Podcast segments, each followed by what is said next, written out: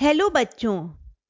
तो आज हम सुनेंगे दो बकरियों की कहानी। पहले की कहानी में दो फुलिश गोट्स की कहानी होगी, यानी कि मूर्ख बकरियों की। और दूसरी कहानी में दो इंटेलिजेंट गोट्स की कहानी, यानी कि समझदार बकरियों की कहानी। तो आइए सुनते हैं आज की हमारी कहानी दो बकरियों की। नदी किनारे एक छोटा सा गाँव था। गाँव में रहने वाले लोगों ने नदी पार करने के लिए उस पर एक पुल बनाया हुआ था। लेकिन वह पुल इतना संकरा था कि एक बार में केवल एक ही व्यक्ति उसे पार कर सकता था।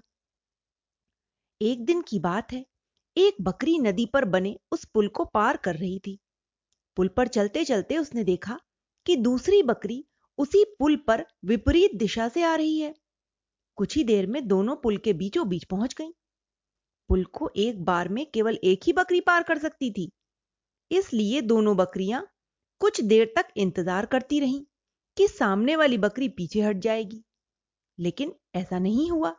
दोनों में से कोई भी अपनी जगह से नहीं हिली, बल्कि अकड़ कर खड़ी रहीं। तब एक बकरी दूसरी बकरी से बोली, तुम मुझे जाने का रास्ता दो, क्योंकि मैं तुमसे बड़ी हूँ। इस बात पर दूसरी बकरी हंस पड़ी और बोली, होगी तुम मुझसे बड़ी, लेकिन मैं तुझसे कहीं ज़्यादा ताकतवर हूँ। मैं तुझसे जल्दी ये पुल पार कर लूँगी, इसलिए तुम मुझे रास्ता दो। पहली बकरी बोली, मैं तुमसे बड़ी भी हूँ और ताकतवर भी हूँ, इसलिए हट जाओ यहाँ से। कुछ देर तक दोनों में इस बात पर बहस होती रही कि दोनों में से कौन ज़्यादा ताकतवर है। फिर बहस लड़ाई में बदल गई। दोनों अपनी अपनी सींगों से एक दूसरे पर वार करने लगी। धीरे धीरे उनकी लड़ाई बहुत बढ़ गई। परिणाम यह हुआ कि उनका संतुलन बिगड़ा और वे दोनों पुल से नीचे नदी में जा गिरी।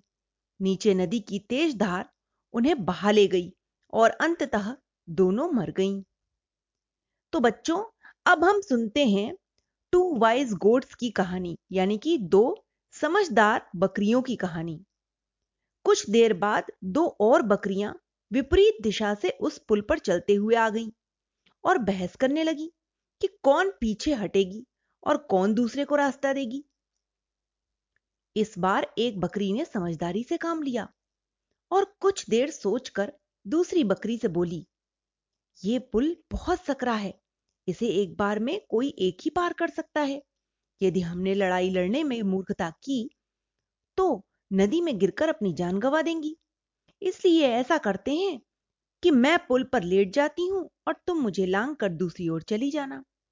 दूसरी बकरी को यह भी बात समझ में आ गई और उसने पहली वाली बकरी की बात मान ली।